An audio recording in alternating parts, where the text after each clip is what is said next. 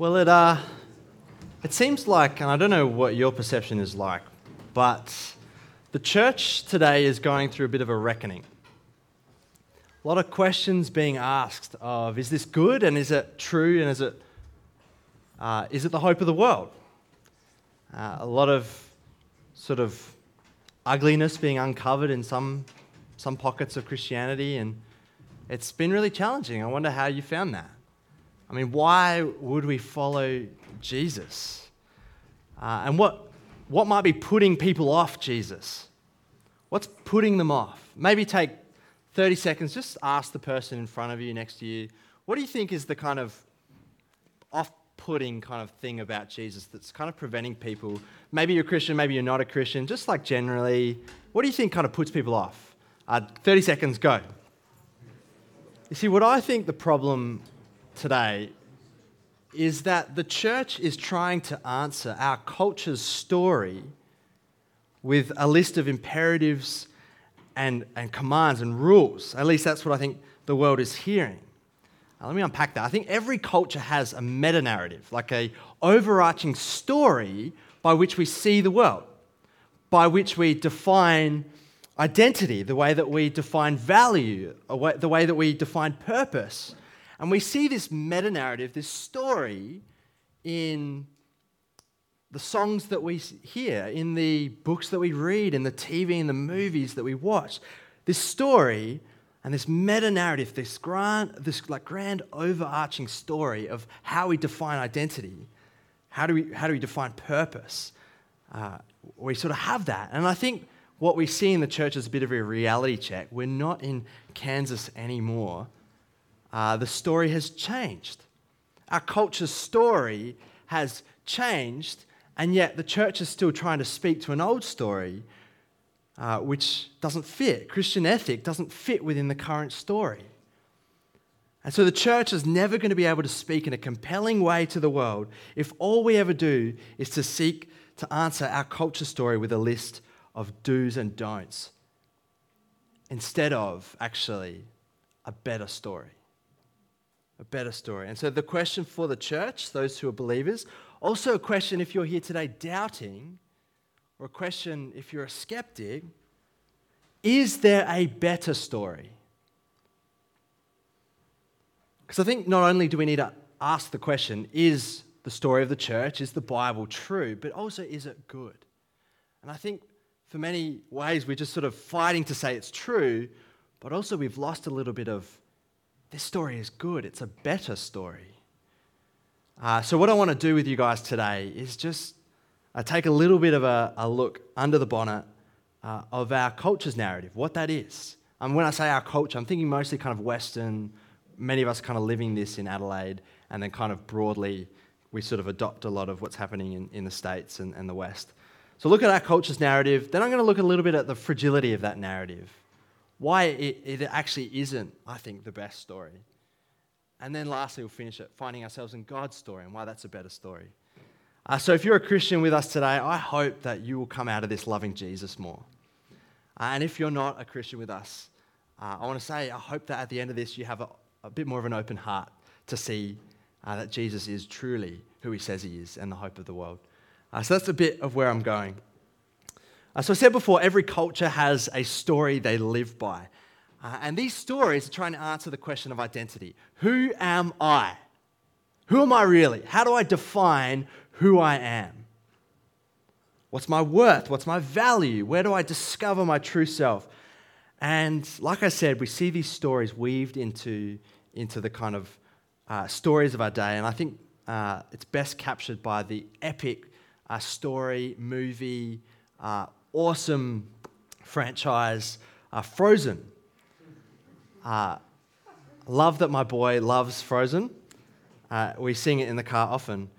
Uh, and there's a song that Elsa sings that I think really captures the, the spirit and the story of our moment. She says, It's time to see what I can do. Who wants to sing it with me? to test the limits and break through. No right, no wrong, no rules for me. Okay, I'm free. I'll put myself out of embarrassment there. Uh, let it go, let it go.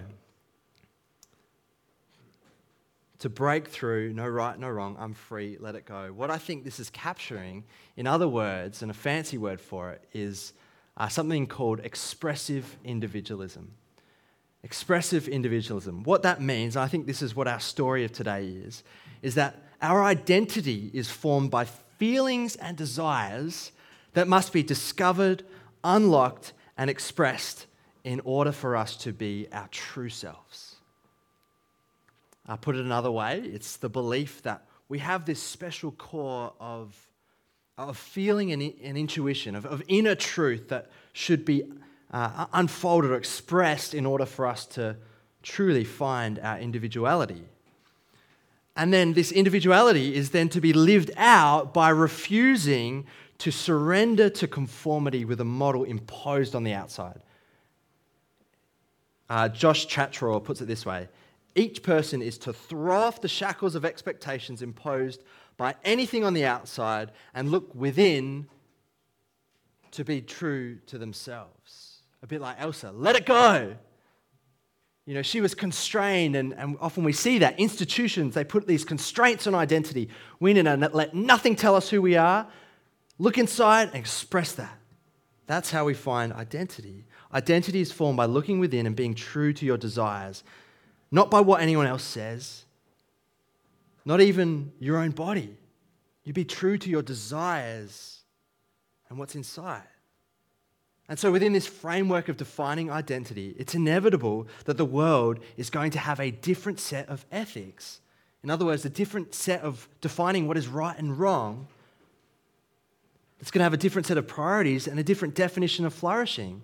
And so, if Christians come along and church come along and say, this is right, this is wrong, they'd be like, no, it doesn't fit, it doesn't work.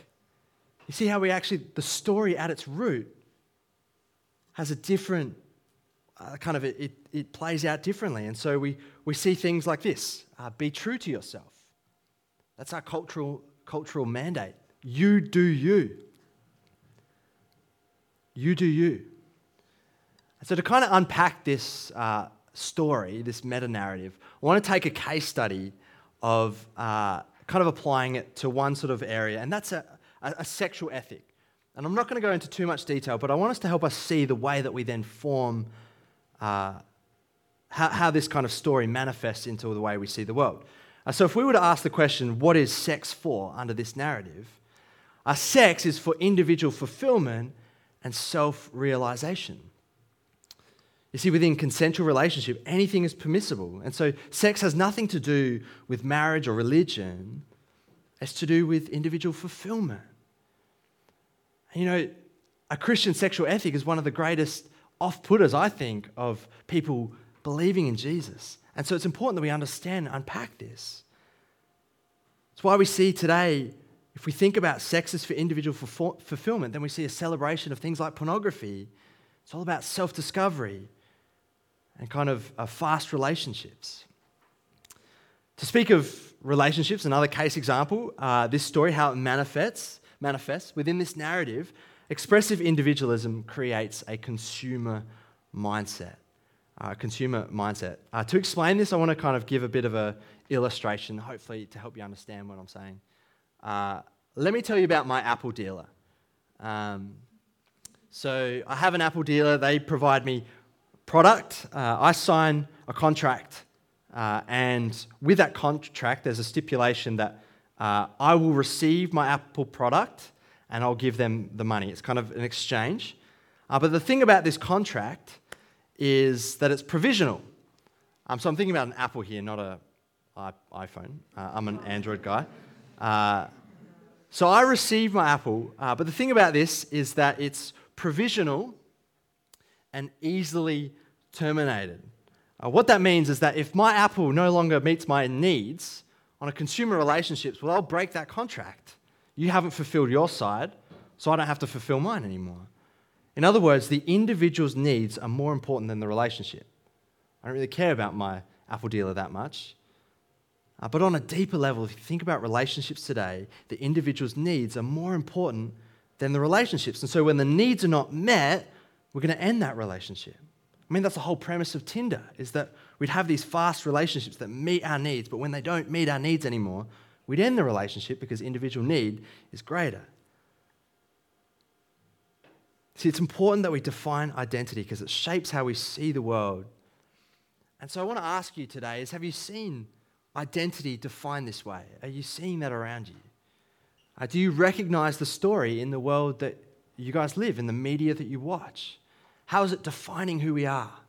How is it defining and what's under kind of undergirding the way that we have an ethic of, of what's right and wrong? And I think we felt the strain of this a lot during COVID. Because uh, what is more important, individual or community? Individual needs versus the community's needs. And what sacrifices can we make at, at an individual cost for the sake of communities? We, I think we've, we've felt this tension. And I also think we feel this within the church. Like, have we adapted something similar? This expressive individualism that makes us focus then on emotions and feelings of, of self esteem, of, of uh, appeasing the individual and the consumer that comes to church. And uh, like we sort of have these big mega churches that's all about uh, entertainment for the sake of people feeling good. Have we adopted something like that? It's a challenge for us. So that's, I think, a bit of the culture narrative that we're swimming in, that we need to have actually be uh, literate and understand that that's what's going on. Uh, but the thing is that uh, although our society has mostly accepted this narrative, I think uh, it's not without problems and contradictions. Uh, this narrative uh, is deeply fragile. So I want to spend a few minutes just thinking about okay, how does this narrative actually not match up and is not the best story for the world? It's not the best story for the world. Firstly, feelings change. Uh, expressive individualism is problematic because when something is based on nothing but inward feelings, it's inevitably always going to be changing. Our feelings change. And I think it's no wonder that so many people are confused and anxious because if we're grounding our identity in our feelings, when our feelings change, suddenly we feel that insecurity. Feelings change. I think the other problem with expressive individualism is that I've got their consumerism consumes. Uh, when we have this story that's self centered and consumerist, consumerist uh, it ends up trampling over those that we sort of claim to be setting free. I mean, think about, again, bringing back this idea of uh, if sex is about self fulfillment and we have this consumer mindset, what we see is millions of women are abused and trafficked and hurt within industries like the porn industry and the human trafficking. Uh, and we've seen the damage of cheap one night stand relationships and, and the breakdown and, and, and, the, and abusive relationships. Like, uh, it's, this story may be good for some, but it's not so good for others who are at the other end of it, if you understand what I'm saying. Uh, next, I think this is really relevant for us. Expectations are crushing. You see, expressive individualism, and I hope you're staying with me, this idea of remember, our feelings, our identity is from within, and we express that, and it's an individualist kind of feeling. That's where we get our identity.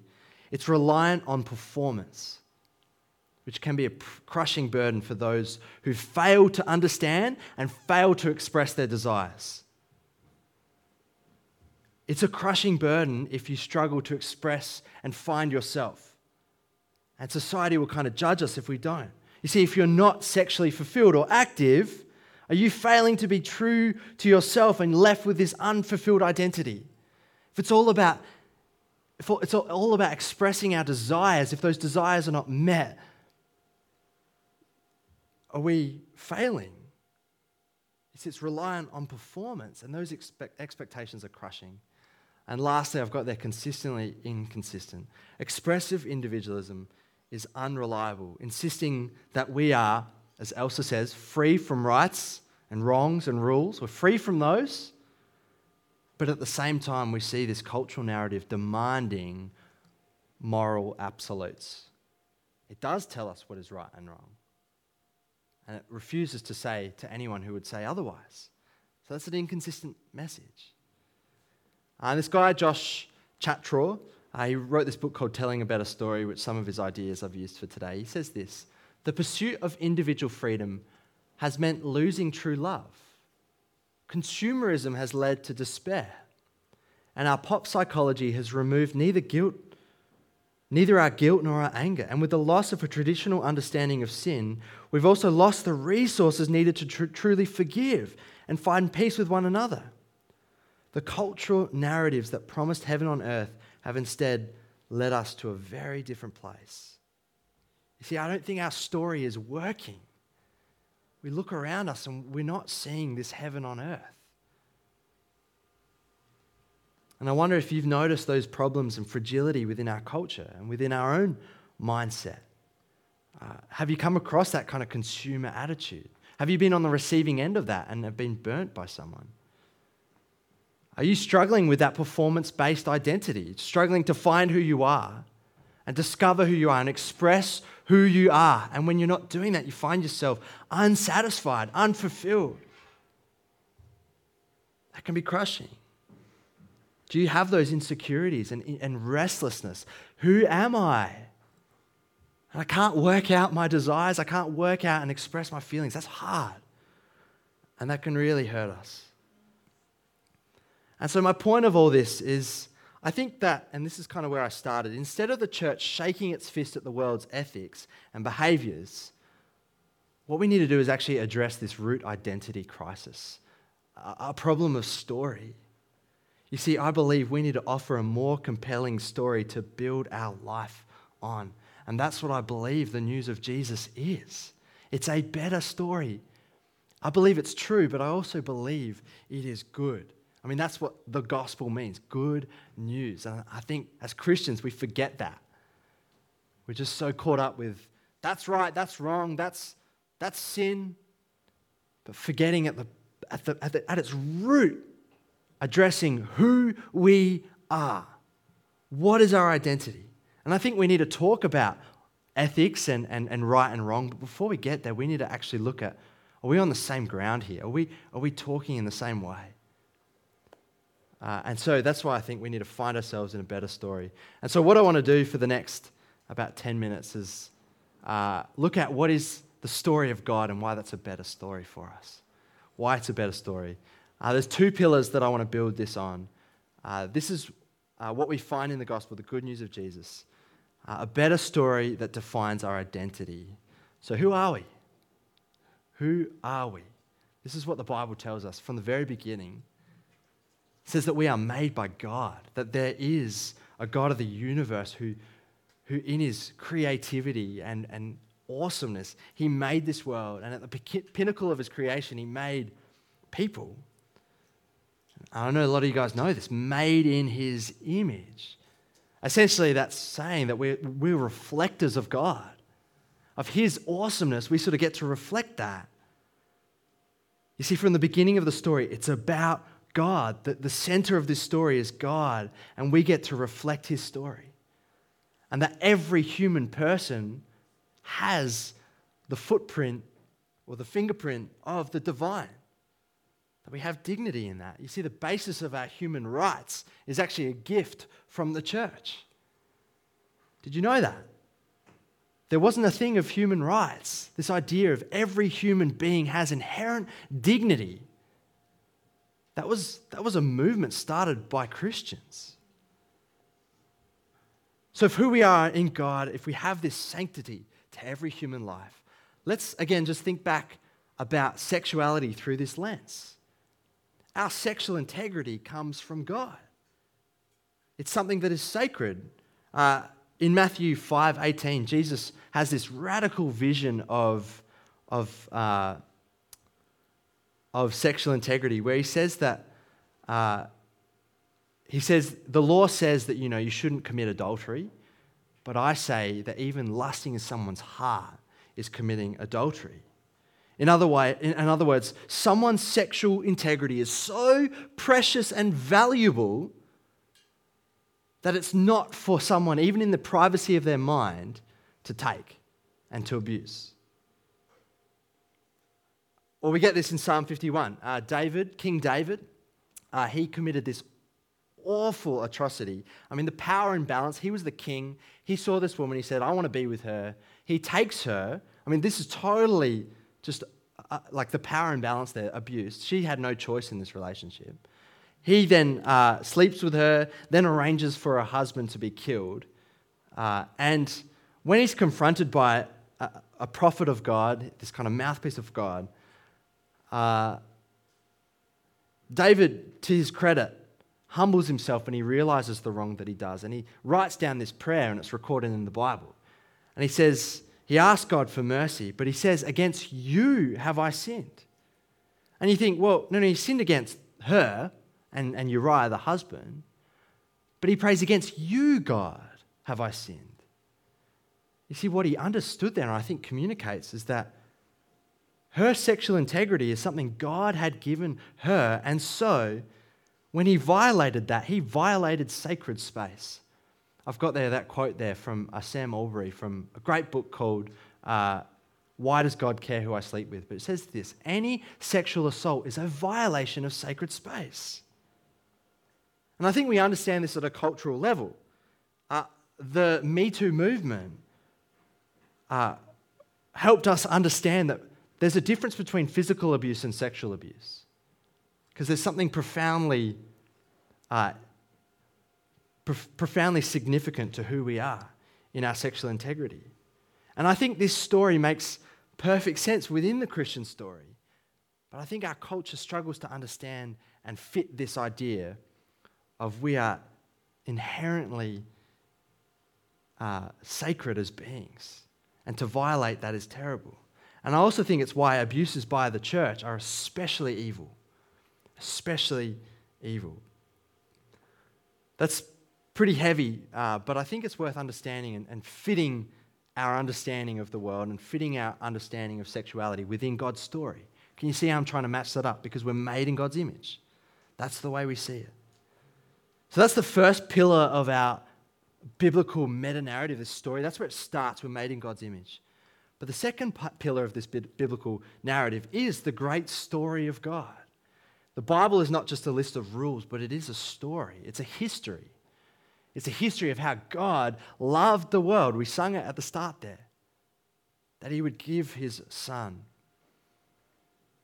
See, God's mission from the get go, after humanity he made beautiful and he loved them, they chose to turn their back on him, to leave this relationship, to make themselves God, to make themselves the center of the universe. And what we see is the story, uh, the biblical story, is that God was on a mission to reconcile humanity back to himself, back to relationship. We were separated from him. We didn't deserve his love or his mercy. And there would be justice for what humanity has done to his world, to one another, and ultimately towards God. But God, in his great love and mercy, he would come himself to earth as his son Jesus and Jesus would die on the cross. He would take the anger of God upon himself. This separation between us and God, he would remove that barrier so that we could come and have relationship with God again. You see, if we're framing again who we are, who am I? Who am I in this story? We're so deeply loved by God that God has paid the highest, highest price for us to be back in relationship with Him. And so the story goes is that we follow and trust Jesus with our life. He says, All your sins gone, they're forgiven. They've been paid for, and now I've invited you back into relationship. The Bible talks of union, this idea of just so enveloped in God that we're, we're just home. We're secure. We're accepted. So, who am I in this story? I'm accepted by God. I'm loved by Him. The Bible now calls us His children. We're loved, we're secure in that. That's the story of God. And so, how does that shape who we are then? Well, two things I want to point to. One is covenantal acceptance. That word covenant is a fancy word for promise. That God has promised to us, and that because of Jesus, we're accepted forever. Nothing can take that away, nothing can remove that. That is totally, totally secure. Think about expressive individualism, very shaky ground. I think this is absolutely secure for us in our identity. That I'm wrapped up in His love, wrapped up in His acceptance. And in that is an invitation to the feast. And I've got here because I was thinking about tonight, you guys are having a feast and a meal.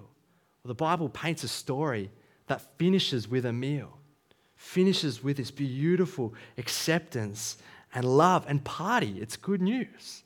It's great. It's what our hearts long for. It's the nature of who God is. So, defining our identity is covenantal acceptance. And secondly, there, a sacrificial love. You see, Jesus would die for us, this amazing love. He would sacrifice himself. He didn't consider equality with God something to be uh, taken uh, for granted, but he would give it all up, making himself nothing. So he would pay the full price for us to be accepted with God. He denied himself. And so that's within that story, we frame ourselves, we follow in this pattern of self denial, that as we follow Jesus, we too die to ourselves. And this then shapes everything in our story. It shapes the way we see justice. It's not about our individualistic needs, but it's about, like Jesus died to himself, we too die to ourselves. And so we go out and we fight for justice. We fight for what's good. We're not thinking about ourselves. We're willing to sacrifice our comforts. We're willing to sacrifice our money. Even framing a sexual ethic within this framework of Jesus gave himself for us, so too Sex is not about individual fulfillment, but about self giving. Self giving. And He lifts us up. He lifts us up. And so, what we see that, again, a bit of a case example, sex then reflects the image of God in that it is about mutual self giving. The Bible paints this story. Uh, the very last chapters of the Bible in Revelation is a wedding of what the wedding is pointing to is actually this relationship between God and the people that he would, who, would, who would come to him. Uh, Ephesians chapter 5 as well, Paul speaks of this kind of mutual dying to self love. And he said, uh, This is actually reflecting, uh, although he's talking about a marriage, he's like, This is actually really about Christ and his church. Uh, just briefly, I'll just explain a few things. So, uh, understanding sex within this story it's about covenantal acceptance. It's about, I'm promised to someone and I accept them no matter what. I'm promised forever, I'll never leave them. It's about sacrificial love. It's about the other person, not about us. So we frame that in that story. And you see, what this story did, I think, is actually, it changed the world. Uh, the first sexual revolution uh, wasn't the 60s, it was actually the first century AD. You see, Roman context, our sexual morality, this idea of a sexual ethic, was defined by power. And yet, what Christians did was they insisted that the rightness or wrongness of sexual acts be determined not by social status and power, but by covenantal love. See, what Christianity did was it guarded the vulnerable from exploitation. A real quick quote. Uh, there was an immediate concrete result that all could see. By breaking the connection of sex with the social order, Christianity guarded the vulnerable from exploitation. No man could demand sex of a woman without giving up his independence and committing his whole life to her. No man could demand sex from his servants. The vulnerable, women, slaves, and children were protected by the insistence that sex occur only within the safety of the covenantal union of marriage, reflecting Jesus' love for the church. See, sex was reimagined as no longer a mere appetite that we could barely control. We're not just mammals with bonus bits, but rather as a joyous, even sacred expression that reflects the way God is saving the world. See, it's a better story because it redefines who we are, it redefines our identity. And this can be your story. We are made by God, we are precious to Him, redeemed by Him. And so I want to uh, finish with a, uh, a, scripture from Titus chapter 3. Uh, and uh, Paul is writing to his kind of protege, Titus, uh, and uh, this beautiful picture of what we once were and this story that we kind of lived by, but what Jesus then frees us into. So I want to I wanna read this to you. He says, At one time, we too were foolish, disobedient, deceived, and enslaved by all kinds of passions and, and pleasures. This idea of deceived, we're just sort of confused. We don't know where we're going. We lived in malice and envy, being hated and hating one another. Isn't that a great reflection of our story that we're seeing in our world today? This picture of hate and division. Verse 4 But, the greatest word in the Bible, but when the kindness and love of God our Savior appeared, He saved us, not because of righteous things we had done, but because of His mercy. He saved us through the washing of rebirth and renewal by the Holy Spirit, whom He poured out on us generously through Jesus Christ our Savior, so that having been justified by His grace, in other words, all our sins are forgiven and our standing with God, He says, you're justified, you're forgiven, you're free. He says, we might become heirs, having the hope of eternal life. This is a trustworthy saying, and I want you to stress these things so that those who have been trusted in God may be careful to devote themselves to doing what is good.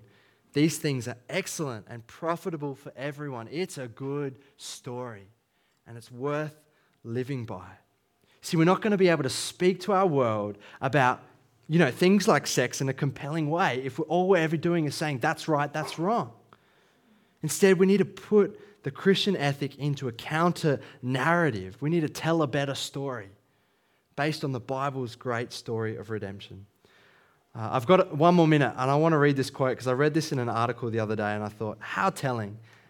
Uh, I really just want to address, particularly those who maybe have been burnt by. Um, there was the kind of story of the early 2000s, this kind of purity movement, and it had good intentions. Uh, but what it mostly did was just kind of add rules and do's and don'ts rather than actually grounding it in who we are and telling a better story. And I read this and I found it really interesting. I wonder how things would have been different for so many of us if instead of church youth group turning into yet another dating versus courtship debate, we had deep studied the attributes of God together or if instead of putting on a modesty fashion show, we had pored over the Gospels and the life of Jesus to isolate and overemphasize certain ideas from the Bible risks misinterpretation, but it also risks creating our own version of Christianity, righteousness, and even salvation. In other words, virginity was the picture of salvation, not Jesus and his death on the cross. And again, that's within the Christian story, and, and sex should be valued and protected by ma- marriage. But if it's all about do's and don'ts, we're going to miss it. We need to look at Jesus and his story and how he defines who we are. That changes the way we see things. This is from Welcher, this article, this last little bit. The church does not need a new and better set of rules on sexuality. We need spiritual formation. When we break down the tough and grey areas of Scripture, and we make those into extra biblical rules. In other words, where we kind of take things like dating, there's no kind of rule in the Bible on that. But if suddenly we say this is right and this is wrong, and, and in a grey area, rather than devoting ourselves to try and understand God's heart, we sort of add on rules. Got, she says here, whether conservative or progressive, we remove the opportunity of Christians to discuss, think deeply, wrestle with God's word, and be conformed into the image of Christ. And this is where I'll finish, guys. Uh, where are we defining our identity? Who we are? What story are you living? What are you defining your worth in? And can you be satisfied in Jesus? And do you see your life within this counter narrative, this counter story? I love Mike's prayer then that we would actually stop and listen to people, listen to their story rather than just trying to say, that's right, that's wrong but we would actually see okay, what's at the root? How are we defining who we are? How are we defining identity? And hey, can I tell you that the way I see who I am and why that's actually really good? And that's for you too. Before we talk about all these ethics, let's go to the heart of the story. And that last challenging thing there are you honoring or violating sacred space? Uh, but in this, I want to finish where there's grace. There is always grace. The whole point of the Christian story is that we stuff it up and we don't deserve it. But God, in His love and His mercy, He forgives us of our sins. And He invites us not just into religion and beliefs, but into a relationship. who we are following after Jesus. He's alive, He rose from the dead, He's the King of heaven, and He's here in this space, and we can know Him. And I believe He has a deeper, deeper satisfaction on offer. So I don't just believe the Christian story is true, I believe it's good. Do you believe it's good? I believe it's so good, and we need to live that story. If you're a Christian here today, live the story, it's good. And if you're not a Christian, I hope that you can see and with an open heart that at the heart of our story is this wonderful framework that God has made us. We're not an accident. And even in our brokenness and in our, in our guilt, He loves us and He sent His Son to die for us. Uh, let me pray for us. Jesus, thank you for this wonderful story that you have woven and that we get to be a part of. I pray for hearts tonight, Lord, who perhaps are confused uh, and, and searching and questioning and doubting. And Lord, I just pray for an outpouring of your Spirit that you would give great clarity, Lord and King Jesus, that you are the way, the truth, and the life. That you have made us and that we are sacred and precious in your eyes. And that you would pay the highest price to die for us and invite us into relationship. So, Lord, we just pray that you would give us a great, uh, that you'd tune our ears to what the world is saying and that we would be able to recognize that. And that uh, this idea of expressive individualism has some good things to say, but it's not the ultimate thing and it's not the perfect story. Lord Jesus, your way and your truth and your life is the good news. So we want to meet that, Lord. We want to know you. So, Lord, help us. I thank you that we can be together, and I know there's probably lots more questions. So, Lord, just meet us in that space. We bless you and we praise you in Jesus' name. Amen. You've been listening to a sermon from Hills Baptist Church. To find out more or to hear other great content, find us at hillsbaptist.com or on your podcast app.